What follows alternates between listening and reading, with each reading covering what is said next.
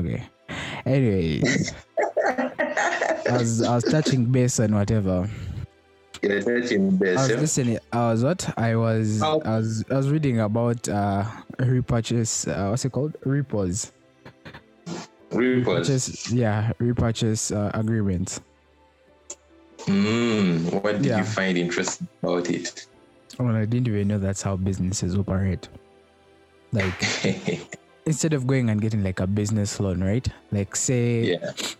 uh say like your business has bought like say a truck like a brand new truck like those scanias i don't know how to use scanias but like a brand new scania right and Yeah. i bought it say for like uh, a hundred thousand dollars right and now Yeah. you want but you want money to pay say like someone or like say or like, Like payroll. employees like yeah like your, your employees right so yeah, get you.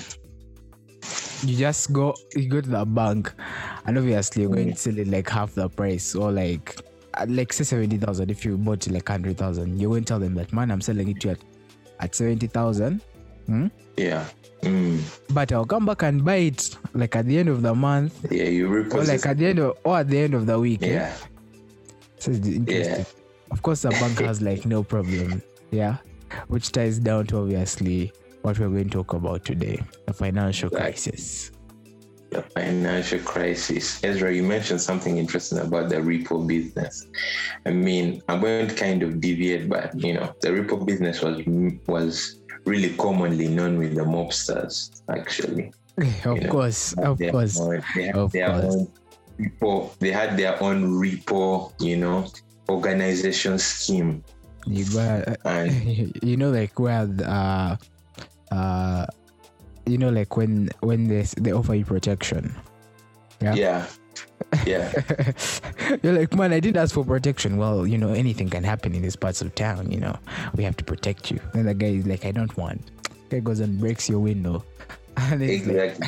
Gives you a reason why you need that protection. why you need protection? And then he even lends you then you finally go to him for money man Exactly. yeah Supply and demand, my brother. Supply and demand. These guys are just creating their own demand and even their own supply, man. That's. Yeah, bro. That's how the that's how the world worked at that situation in terms of you know the mobster organization and how they were able to, you know, make sure that people complied with their rules and regulations. But interestingly, bro, you know, uh, being a Ugandan, we never really had this whole aspect about the financial bubble.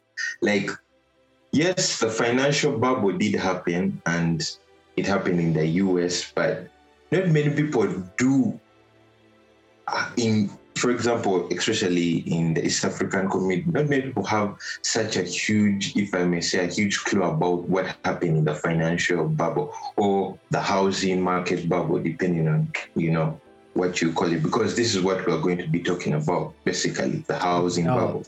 Think about like a country like East Africa, say Uganda at that time. Yeah. uh, the country is predominantly getting most of its money from, say, aid, right? Oh, yeah, true, that's true. These kinds of things, right? It's not Yeah. necessarily trying to, it's not necessarily tying its financial assets to the United States, you know? You're not finding like so Mm. many. You're not finding like so many of. Uh, you're not finding like the uh, the country going and buying say like treasury bonds or like debt instruments from the United States. Uh, Yeah. tying some of the assets in the stock in the stock market. All those things, right? You're not going to Yeah. find. You're not going to find any most institutions doing that. The only institutions that maybe that felt like that burden are maybe like say the parent companies to like say the banks here. Mm, the banks did. You know, actually, uh, you mentioned something interesting is that, you know, for the situation of the East African community, there wasn't so much close tie towards, you know, the housing, the housing market during that time. So the catalyst effect, if I may say, or the domino effect didn't really affect, didn't, not I was going to say effect, didn't really affect us so much in terms of when, you know, there was the 08 crisis, there wasn't so much of a huge effect towards that. But I mean, it did effect, it, it did have a effect towards us because I remember that time very well. It was 2000, okay, because it happened in 2000. Alvin, what are you doing in 2010? You're just watching the World Cup. Yeah, I, I, no, you felt don't it. remember. felt it. Okay. 2010, I you, you never felt anything. 2009, what were you doing, man?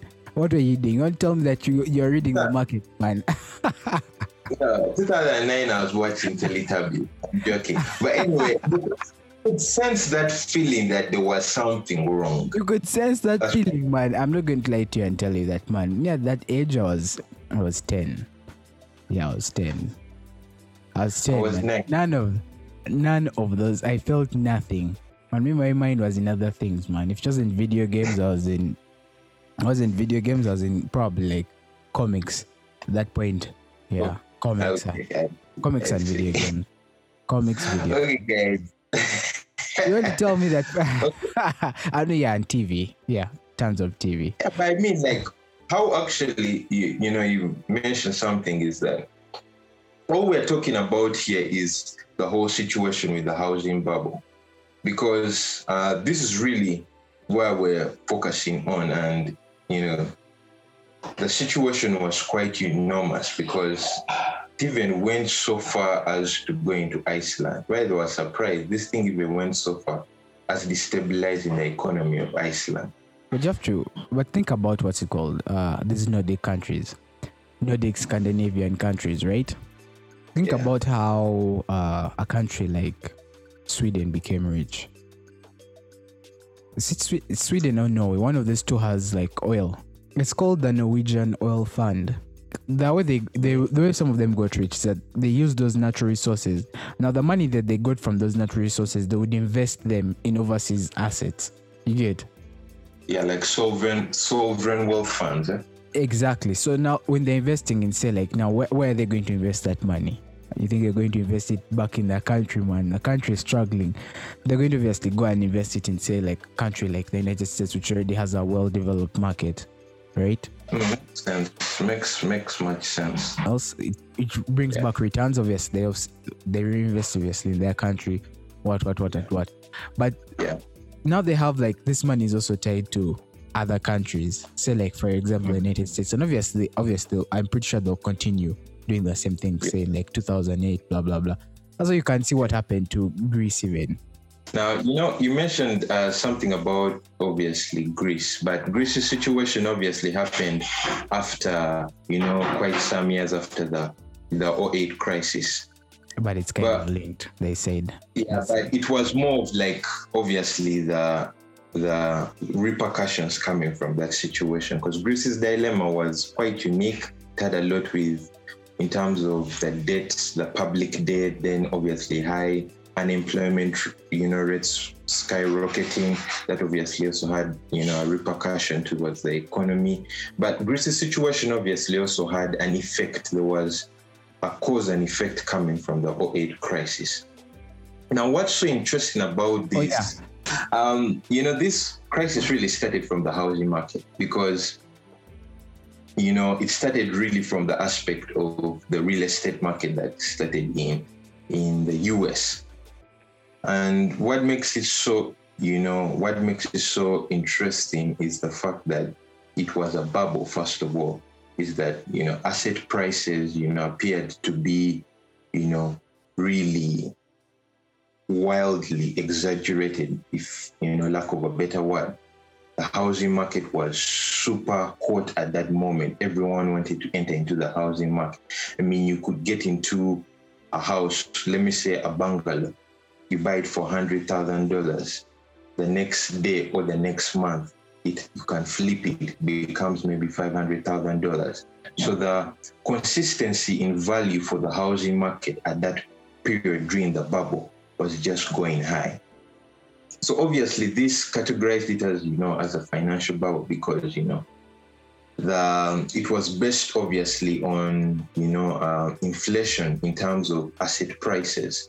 You know the asset prices that were within the housing market were basically inflated, and you know obviously this is you know like they say a bubble exactly like the expression Ezra said. The longer it continues, you know, the bigger the effect. And you know, once it crashed in 08, you know, had massive re- repercussion. So yeah, that's really like the brief aspect about the housing market. I don't know, Ezra, you have some words to touch upon that. No, saying, yeah. It's actually very interesting that this thing jumped from a few billion dollars all the way to it became like it, it was worth 60 trillion. Like at its height. 60 Wow, trillion 60 dollars. trillion. Wow, that is Appar- apparently apparently 60 trillion dollars. One person would want to, would like probably ask and would like to know is that how exactly did it reach to this like to this pinnacle? Like how did it go all the way? How did it reach this far?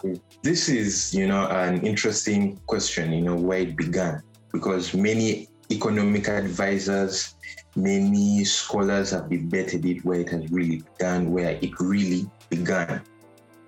And you know when you search on the internet or investopedia wikipedia whatever um, outlet that you search from they will obviously tell you that it really began when it really began when interest rates were capped down. Basically, interest rates were capped, were lowered by the Federal Reserve, and this was obviously coming from the standpoint after you know 9/11, the dot-com bubble, series of corporate accounting scandals. I know Ezra is very versed in this you know situation. This is like you know the Enron, you know a lot of these corporate scandals that happened and you know, the government was trying as much as to revitalize the economy.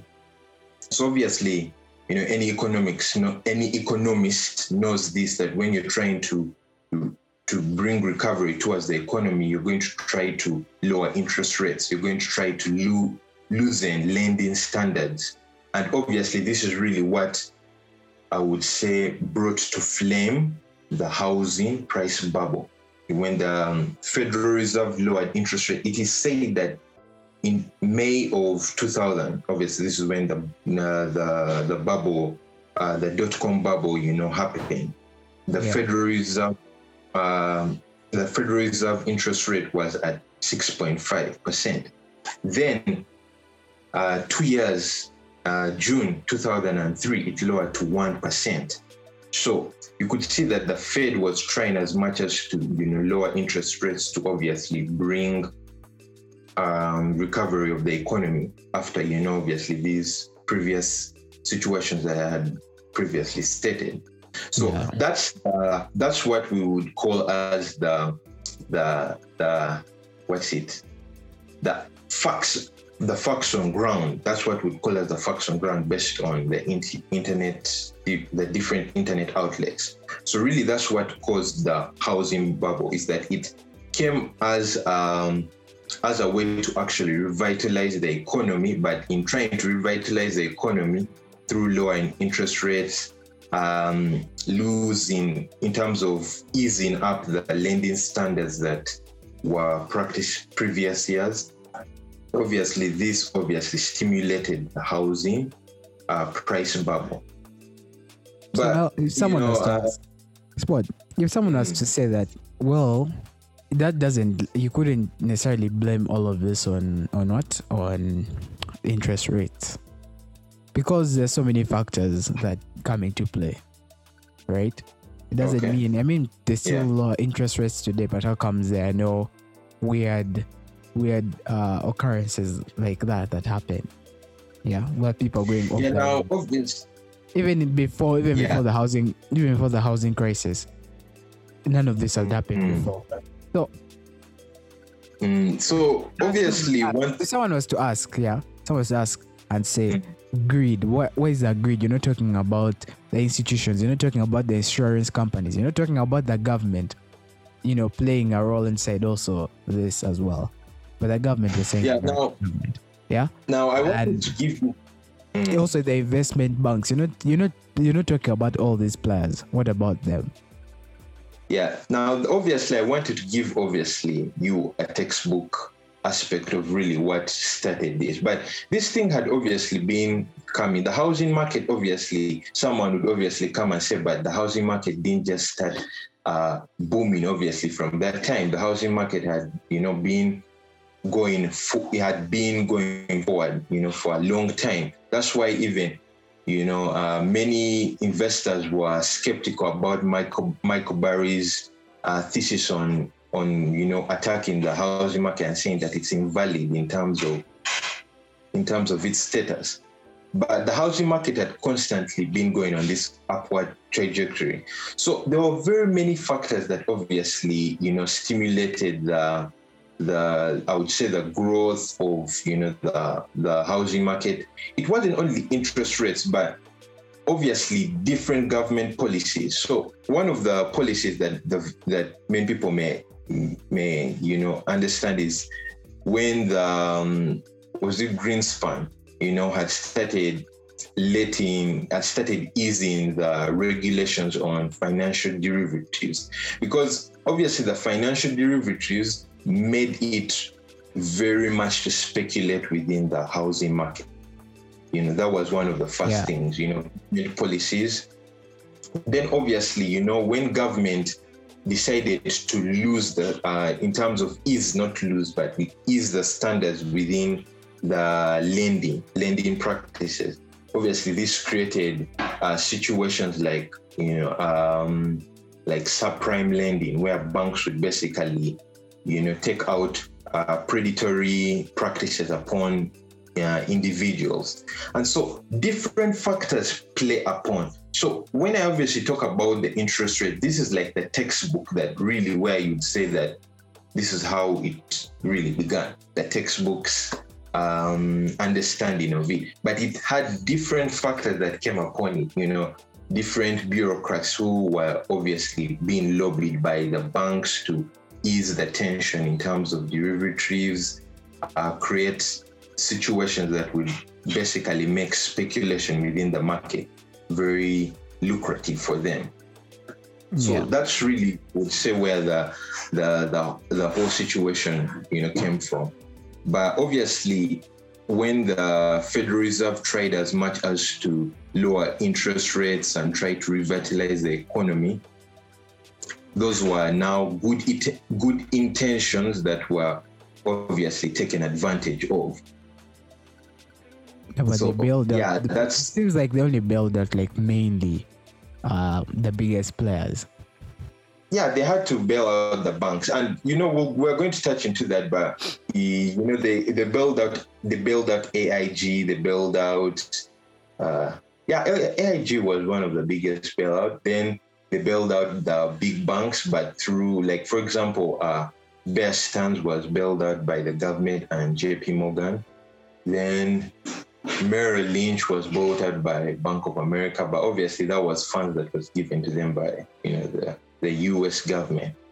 Um, and everyone will know the treasury at that time was, you know, Paulson. So obviously, the guy from uh, Morgan Stanley is it Morgan or is it yeah, Goldman Sachs. Goldman Sachs. Always those guys. I don't know what's wrong with them, but always them. When they're done yeah. with banks, man, they go into power. They go into power. They feed into the, the the power aspect. But obviously now we've given you like a background of really where this thing started. But now anyone who has watched the Big Short, I know Ezra watched the Big Short. Any person who, you know, watched the Big Short really knows that this thing started with a bond trader named Lewis Ranieri. I hope I've got his name right. It's called Lewis Ranieri. You know, and basically Ranieri uh, popularized the whole concept of securitization. I hope I'm saying it right. Securitization. Basically, this whole concept involved pulling uh, cash flow from similar investments and then bundling them up into one single bond so the yeah. whole situation of where the speculation came into play that was, you know, you know, much came from the whole concept of securitization, where, um, you know, obviously our guy, this bond trader, Lewis Ranieri from Goldman Sachs, like I say, Goldman Sachs, you know. Yeah, Goldman Sachs. Well, he came from Goldman Sachs. You know, Also. Yeah, he was one of the guys at Goldman like Sachs. Goldman Sachs just produces like the best, the best, the most creative, and also a tad bit, a tad bit, you know, off people, off bankers in like the world, accountants, these financiers, like they always come from that farm. They come always. from that. Most of don't know what's most of most of them. Most of the big players, if you realize from that financial crisis, came usually had links to Goldman Sachs. There was there was even a cons- there was even a like a debate when the House was criticizing them, was saying that you know Goldman Sachs was so much involved in this whole situation. You know, there was a huge Yeah.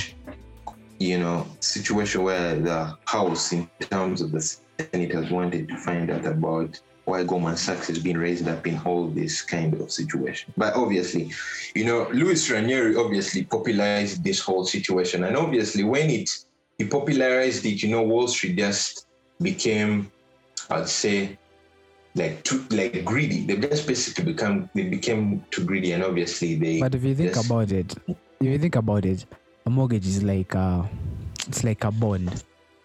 You keep getting interest, Hmm. except the only difference is the only difference is when you get your interest and then if a, if a person fails to pay you just sell the house.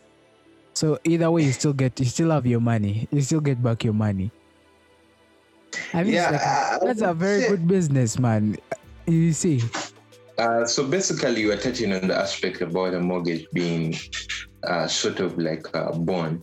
I mean, the whole idea of yes, if you're paying a premium in terms of interest rate, then yeah, it could look at that aspect of it having the similarity of a bond. Okay. So I Yes. same.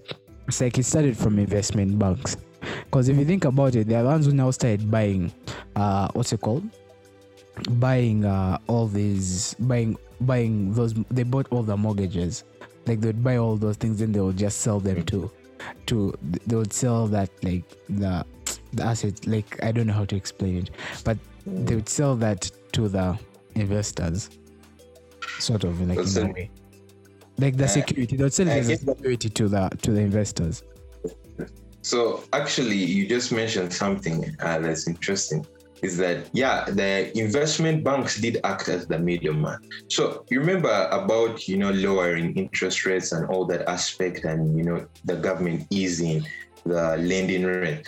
Obviously, Yeah. what happens is that you know traditional banks there's obviously a limit to how much they can give out you know, no bank wants to be paying out more than it has the capacity that it should be having so this is where obviously investment banks come into play is that you know i don't want to go into the history of investment banks. I'm sure that, the, that people can obviously find about them but they act as that third party intervention that help you know uh, create um, a mediation between the two parties.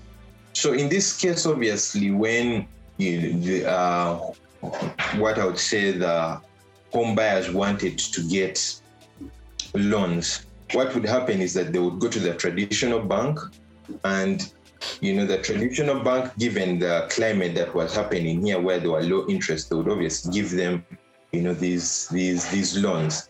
So what they would do is they would get these loans then they would package them and give them no they would get these loans actually then they would give them to the investment banks. Now the investment banks would package them and add a lot of financial trickery you know they would categorize them into different layers tranches and all these situations and then obviously give it give it to the investor. And now that's where the situation where Ranieri comes up with that situation of it acting now like a bond.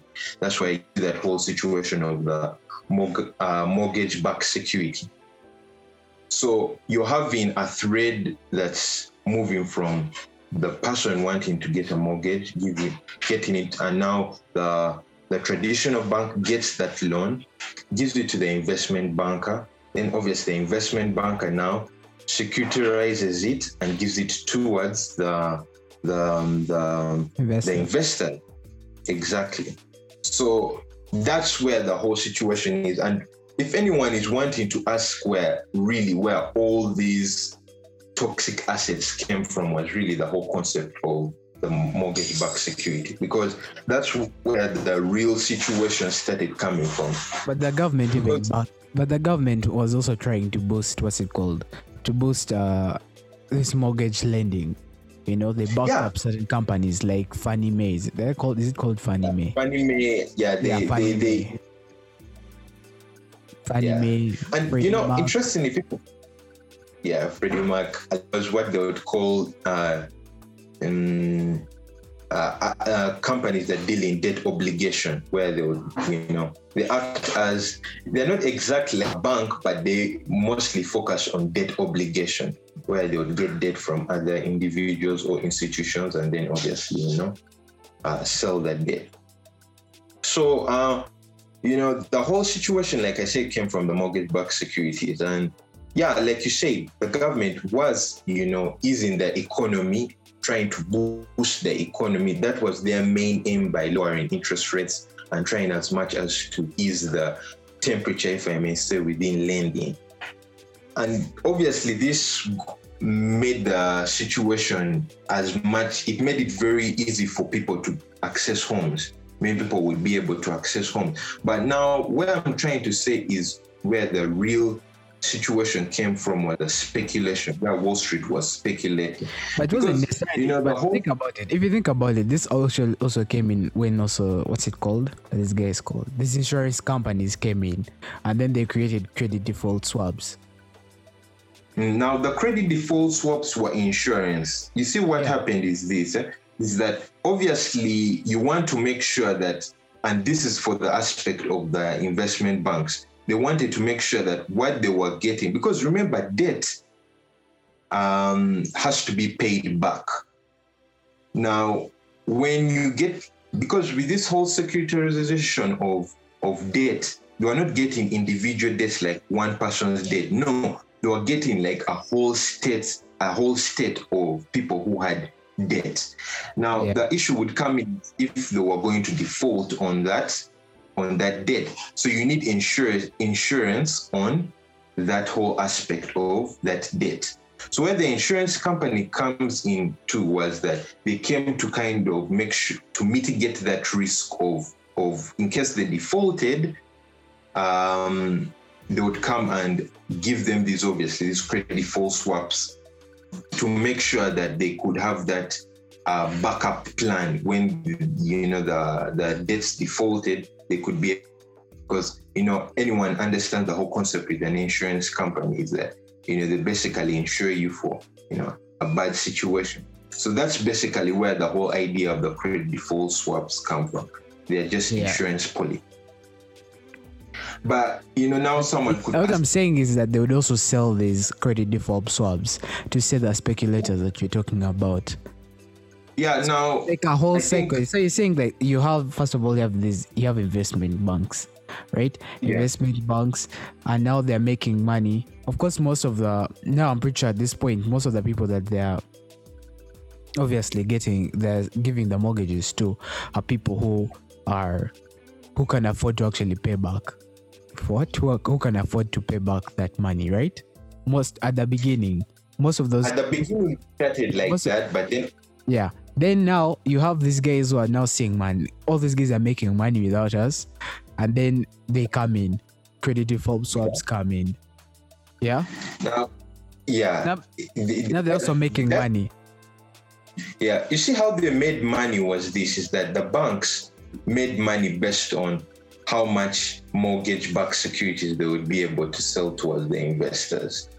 And the insurance companies made money based on how many premiums they could collect from those people wanting to insure their debt. So that's basically the whole yeah, that's where the greed was centered on. The investment bankers were way How I'm seeing many- it. The way I'm seeing mm. it, it's like this Yeah. greed. This greed came as a result because now they're seeing like they're already making money, right? They're already making a lot of money. Everyone in that game is making money. So they're like, mad. Exactly. We can make more money. We can make more money by now giving. Let's now just let's just extend the mortgage. Let's uh, extend these mortgages now to like more people. the people even who you know can't pay back. You're like, well, let's just just let's give them. Let's just give them. We can't get back the house. you know. Exactly. Uh-huh, Israel. And actually you explained it in that way is that obviously the greed ex- was exponential yeah. in that they go in and give it to anyone, and that's so where the they said giving. They said giving this. They said giving a, a guy. That's what, you remember, like how the, this woman had like I have two houses. She's like I have two exactly. houses. I have this mansion. You have this mansion. I'm like man, really? so now, obviously, now at that point, now you have all these lenders that giving mortgages to even like what are these guys called? These guys who who give bad loans. Like they really give you like terrible loans. So like if you're going to uh, pay back like sharks, you know, like these loan sharks. Yeah, loan sharks. Yeah, like those loan sharks. So like now it's the same thing. So it's the same yeah. thing. Now like obviously now everything just becomes man. It becomes terrible. So obviously that now created like a whole cycle. But then obviously now it reaches a point where these guys are like, but now people are failing to pay back. You know, those credit default swaps those credit default swaps now it starts to become a problem there. Because now, more and more people see, are not paying back. Exactly. And that's where you see, eh, you know, one of the things also people you may wonder how is it that this thing kept going about? Because you know, most of these things usually are regulated, and we've already established that the government was definitely having a soft hand towards, as the British governor had said during the time of the housing market, approaching it with a soft touch. So obviously, government was having a soft, a soft touch towards this. And then another interesting player that was here was the rating companies. Yeah. Oh Basically, yeah. And they were and the, those rating companies were being backed by investment banks. Exactly. Exactly. so now, now, interestingly, see this. Eh? An investor buys an, an MBS. This is a mortgage-backed security they buy, let's say, an MBS and they're saying, okay, we want to invest. Because remember, this MBS pay interest, they pay a premium. So now the credit ratings, credit rating companies say that, okay, we're going to give it a triple A. Now, you know, triple A is like one of those really good safe bets. Because also one of the things you may ask is how did an insurance start investing and insuring such policies? It's because of the credit rating companies. They were able to obviously give these toxic assets safe ratings and say because may by law insurance companies and now obviously they've they've they've been much strict there's been a stricter hand on them after the financial crisis. But by law they are supposed to invest in safe havens in terms of the asset base. They're not supposed to invest in risky because remember um, uh, insurance companies, you know, deal a lot with with with insuring out policies, so they can't be dealing in a lot of risky assets. The same thing with pension funds, because many people may know this, but during the housing crisis, Calif- was it California State Teachers Pension Fund was one of the badly hit pension funds after that situation. Yeah. You may ask yourself, also the same situation. How did that happen? And so still the same thing. The credit rating companies were able to slap triple A rating on them or B plus rating, whatever the kind of scale that they were able to, they were able to rate them as safe asset classes. So this kept on perpetuating within Wall Street, you know. Uh, I've just seen something here where they're saying a, a bank offering house mortgages may even run up to 10 million worth of such mortgages. So, you know, those are the the housing market was, you know, at that point was really a lucrative situation because too, of the amount of of, big to of, yeah, it was too big to fail. You know, I, actually, the, there was even a movie called Too Big to Fail. I think it was called Too Big to Fail. Let me set it down. It's too big to yeah. fail. But you have to think. Well, this guy of billions, that Chuck Norris guy. Yeah. You remember a guy? Yeah, he was also in that movie. So I still I was saying, yeah. If you think about it, yeah, it's like everyone had a hand in this. But now obviously yeah, but now obviously the government had to figure out who's of course they're not going to take the blame. They're going to say man, for us we we obviously backed this without really doing any due process. Yeah. Yeah. So we're obviously Yeah. going to blame the next big thing, the banks as usual. I mean, of course. You know, one thing I need to mention is this is that whenever there's a crisis and after the crisis, people always have to gravitate and they have to find someone to blame. You know, there always has to be finger pointing. Now, obviously, the banks got the biggest blame, and I'll tell you why the banks got the biggest blame. Because the banks were making the most money out of it. Just simple as that.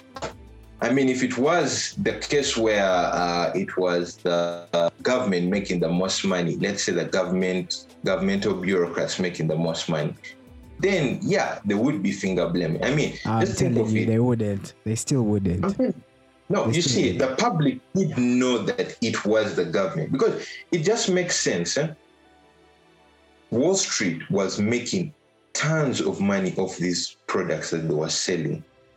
There were there was even rumors that you know uh, what this guy of what's it Bear Stearns, the CEO of Bear Stearns, Mm. was was was had his own elevator, you know, within the offices. Like he had his own elevator or something like that. I had some rumor about that where he had his own elevator. Because he had his Ah. own elevator. No one would enter it except him or something like that. But these guys were making a lot of money. You look at uh, Fuld, the guy of Lehman Brothers. These Yeah. guys were, yeah, I think he was one of the highest paid CEOs at that time. These guys were making a lot of money. Everyone knew once you went to Wall Street at that point, you were going to get definitely uh, above three hundred thousand dollars, or you know, uh, you know, five hundred thousand. Obviously, the figures have gone down, you know, because now the- Figures have gone down. Really, have they gone Yeah. down? You know gone down in time. When I mean they've gone down, is what I want to clarify. When I mean they've gone down, is Ah. not that they have gone down, but given the fact that their lucrative business, which was the MBS, have now been, you know, abolished, they're not going to be making us that same amount of money as they were during that time. So yeah, that's the whole situation that happened with the with the with the housing market. The MBS, you know, and all these different derivatives that they had come through with were just now fueling the flame that the housing market was just right on. I know what's so interesting about this is that Mm. when people, you see, one thing I've realized about people, about human beings, they don't mind the road when it's time, when it's in terms of pleasure. And no one was complaining when they were getting those big bonuses. Exactly. No one was complaining. Everyone was just enjoying the musical chair situation. But then, when homeowners started defaulting, which was super obvious because we were selling them subprime loans, which were obviously, I mean, if you look at the whole statistics within the subprime loan, I mean, it, they were giving people with poor credit scores. These people were definitely at one point going to start defaulting. And they started going for the biggest people who had the biggest wallets because they're always going to be the biggest and easiest targets. yeah. so, yeah, so everyone, you know, and this one thing I've realized about human beings is that when everything is okay, when the musical chair situation is just wonderful and everyone is sharing a bit of the pie. Because you can't tell me even these homeowners who are, you know, buying these homes, they know about the situation. Yes, there were predatory aspects about it, but Yeah. there were even homeowners who are buying the houses, renting them out, doing all this. So, you know, it goes back to the whole question of who was to blame. You know, I think that's a very important thing because many people have wondered who was it to Mm. blame? They always point to the investment banker. Some say, oh, government policies and all this. I just basically think the people who were to blame was the whole society at that moment. Yeah, of course, everyone, everyone was to blame. Because Everyone was to first of all, first of all, you have the government that's supposed to protect you from these things, but they're also among the guys singing in the background, clapping their hands. Yeah, you get. yeah, yeah, yeah. They are backing up all this, all these guys. yeah, Well, encouraging the public, up. encouraging investors go and invest in these things. What, what, what? Yeah. Then you have, then you have obviously the investment banks that decided, man, let's just go a little too crazy, man. Let's just go. Let's man. go Not enough, man. We can make more money. Of course, that's the business they're in to make more money. yeah, they're- then- Yeah? Mm. They're in the business. No, continue. and Yeah, then you're right. and then you have then you have obviously insurance companies that decided that man we're also missing out on this big money let's also put in us let's figure out something they come with good good swaps yeah and then you have the people as usual the people the people are the ones also partially feel this when you know you can't afford something please don't get money that you don't have to buy things that you don't need why would you need a mansion man if you can't afford it so yeah, that's the whole situation that that that that came up with it. Is that one thing? Like I always said, is that you know when the party is going, you know everyone wants to be a part of the party. You know everyone wants to enjoy the same Kool Aid or drink the same champagne. But when the police come and interrupt, everyone is scattering. You know, is that I don't know if it's a saying or a quote, but is it when the when when the cat's away, the mice play? So that was the same situation. Is that this situation was that the mice kept on playing until until the cat came, and the cat being the bursting of the financial bubble. So you know it's interesting because if anyone has watched the Big Bang, sorry, I was going to say Big Bang Theory, but that's not the show Big Short. if anyone has watched Big Short or uh, you know, partly Billions or uh, Too Big to Fail, by the way, yeah, that's a movie, by the way. Uh, you know that there were guys who definitely profited from this. Like facts, there were guys who actually profited from people's drunken forest. And it's like Warren Buffett said, when when people are greedy, be fearful. When people are fearful, be greedy. So the guys who definitely got involved in this in this speculation, but obviously one not lost. They were not on the receiving end of of Congress slapping them with with with restrictions. And our guy definitely has to be there. Warren Buffett was like one of the guys who profited from this thing. You know how because like there's something here where he purchased five billion dollars in preferred shares at Goldman Sachs during the time, not exact time, but during that time, and you know it paid him uh, ten percent interest on that, and then obviously that given the, and then obviously the warrants that he had bought, that Mhm. obviously including the warrants that he had bought. So Warren Buffett was definitely a, a massive gain so like Because the warrants to massive- do what? Warrants to do what? like warrants these are like future contracts So to to like buy buy- more Okay.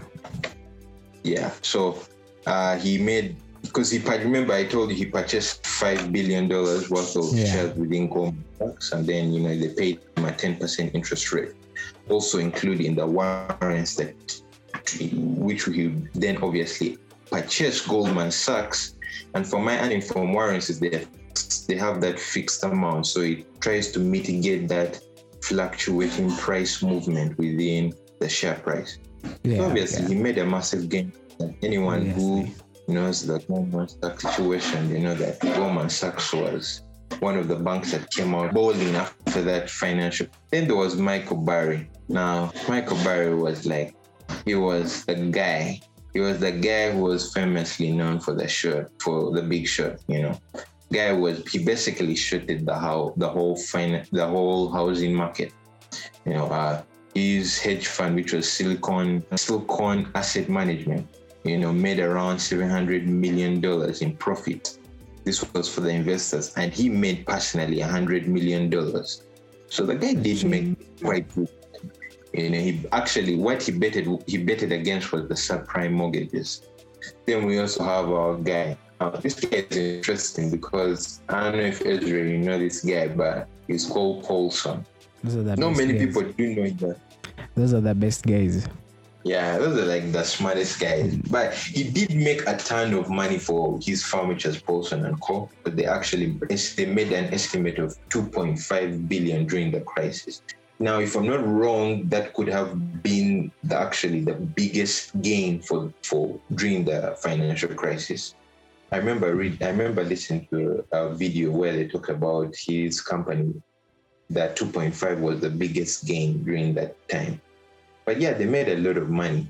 You know, he was obviously betting, and he actually, what he's famously known for is that he used a lot of credit default swaps Mm. to kind of hedge his bet because he made because actually if you break down the the profits he made he first betted against was this housing firm I'm forgetting it. Oh yeah it was called century century.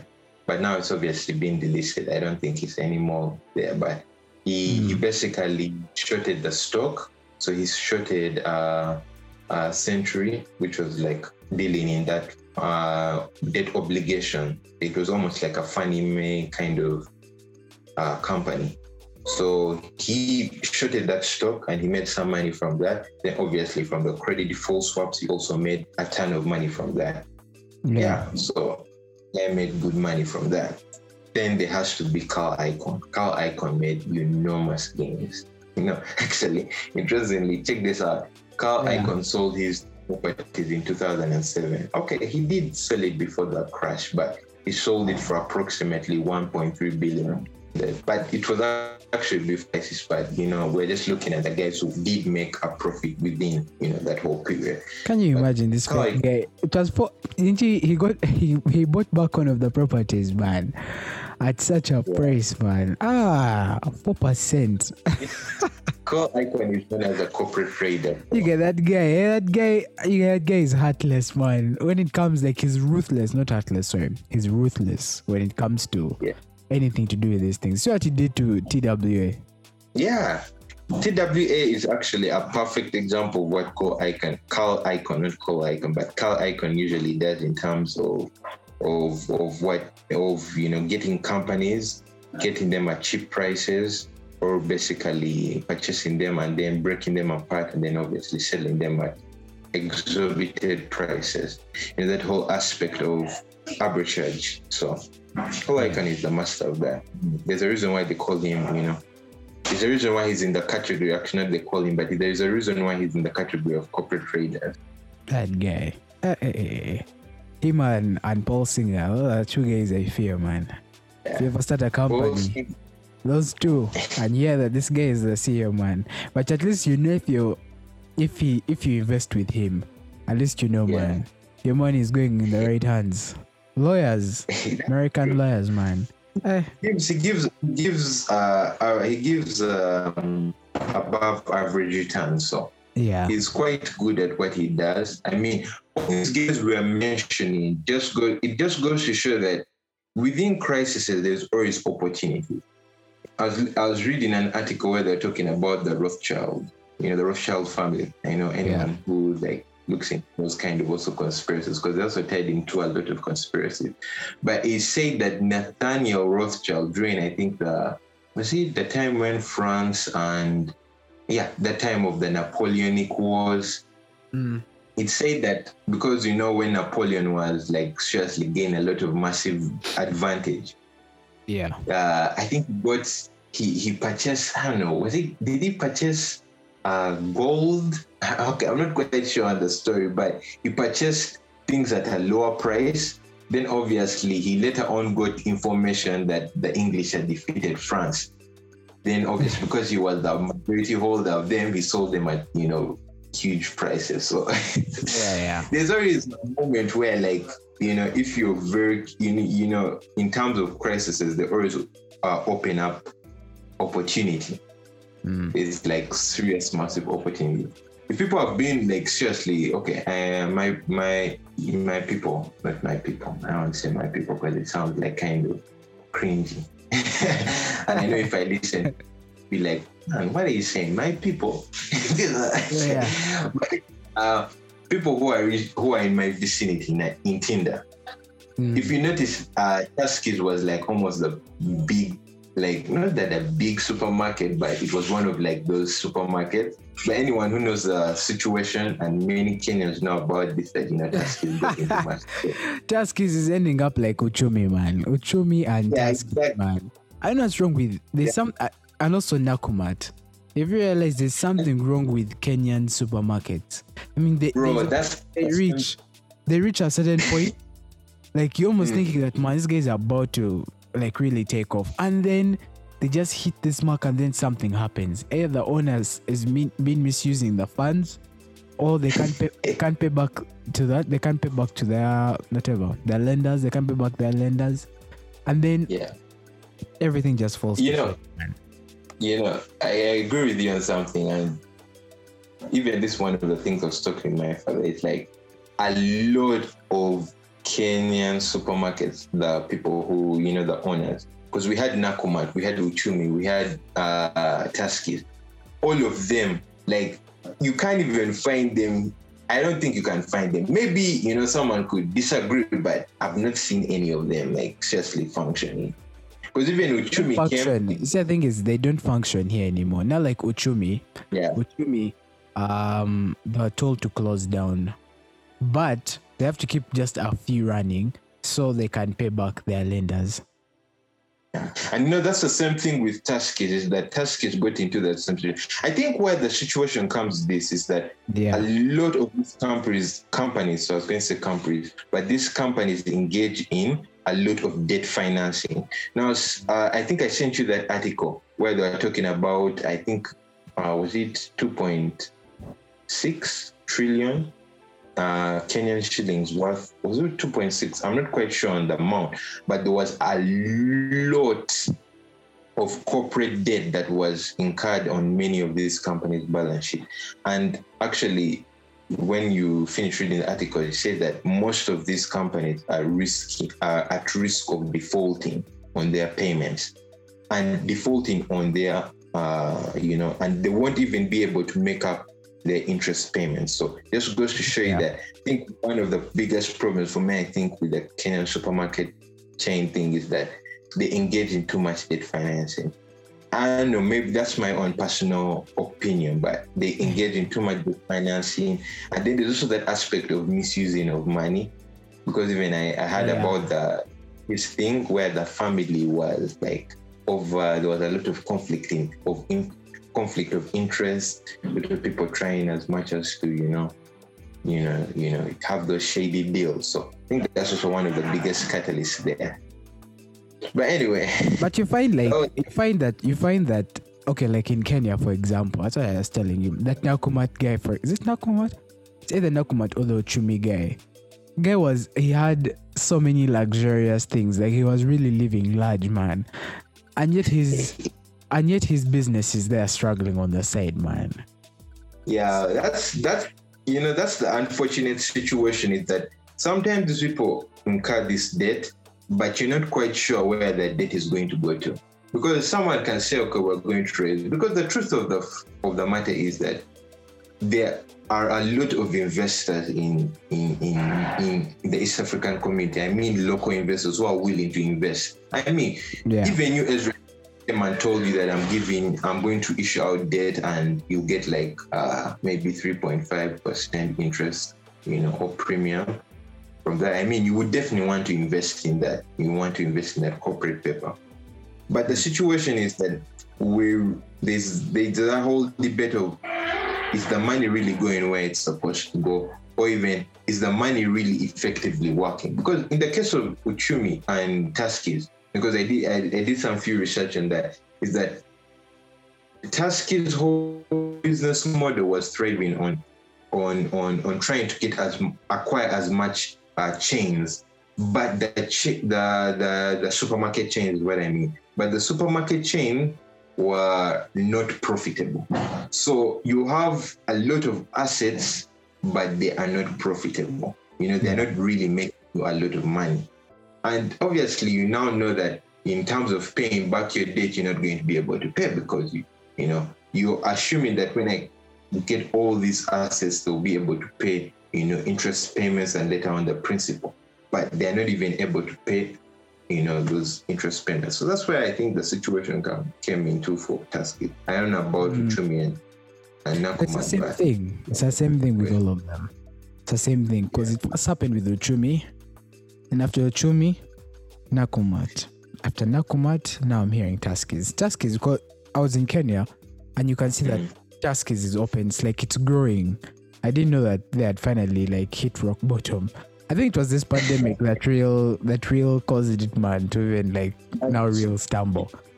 You know, interesting is this is that you know when the financial bubble burst, there were a because if you remember that Madoff story, is that so many companies when there's like that bubble, everyone kind of t- turns a blind eye, or no one really questions the authenticity about these companies, or they try to even look at what are these companies really performing as they sh- as they say they should, and why I mentioned uh, Bernie Madoff is anyone who knows about Bernie Madoff knows that it was after the financial crisis is when people started realizing the skeletons that were in his clothing. And my mm. God, did the brother have skeletons. You know, they say that his fraud, because I think he got like around $7.2 billion worth of fraud, say it's still one of the biggest. I'm not sure on the amount, so don't quote me, but it said that Bernie Madoff's uh, fraud, fraudulent behaviors, and all that kind of scandal was one of the biggest fraud in the US. I don't know if it has been hit. I don't know if that record I don't think broken. so. I don't think so. Most of the Ponzi schemes you see around happening, man, and all those fraudulent things, most of them don't really reach near a billion. Okay, some reach a billion dollars but most of them nowadays just like multi-million dollar schemes. I'm not saying that they're any better but yeah i get what but actually i got the precise amount. It said that the ponzi scheme was worth 64.8 billion dollars bruh. Ah, that's how much that's how much he financed and that's the interest bubbles is that once the bubble bursts the skeletons start coming out everyone now starts realizing so much about these, you know, these companies that are are said to be financially healthy. Because the truth of the matter is, even the Fannie Mae, all these companies, they were immense, they were okay, they were immersed in so much debt. At one point, they were going to obviously have to pay. You know, even the situation with AIG, AIG had so much debt. Actually, AIG was bailed out by the government. They had so much debt that if they did not bail out AIG, that the financial market could have gone into a depression. That's why people say, but you know, now that's now that's for you to go and find out and see that, hey man, was it true? But anyway, yeah, that was the whole situation. Is that these insurance and these all these companies that you know during these times of of pleasure and happiness, it seems so ripe and so pleasing, or is it artistically pleasing? I'm trying to broaden my vocabulary, so that's why I'm trying to. I'm juggling with, with these funny words, man. By the guys, man, I'm not so good with my vocabulary, so. But anyways, yeah. man, that was uh, yeah. That, so I hope you guys um enjoyed today's episode. Yeah. Um, this is Ezra. Yeah, and this is your boy Hattie Boy, you know. So keeping it real. Okay, Alvin. We'll see you in the next one. We'll see you in the okay. next one.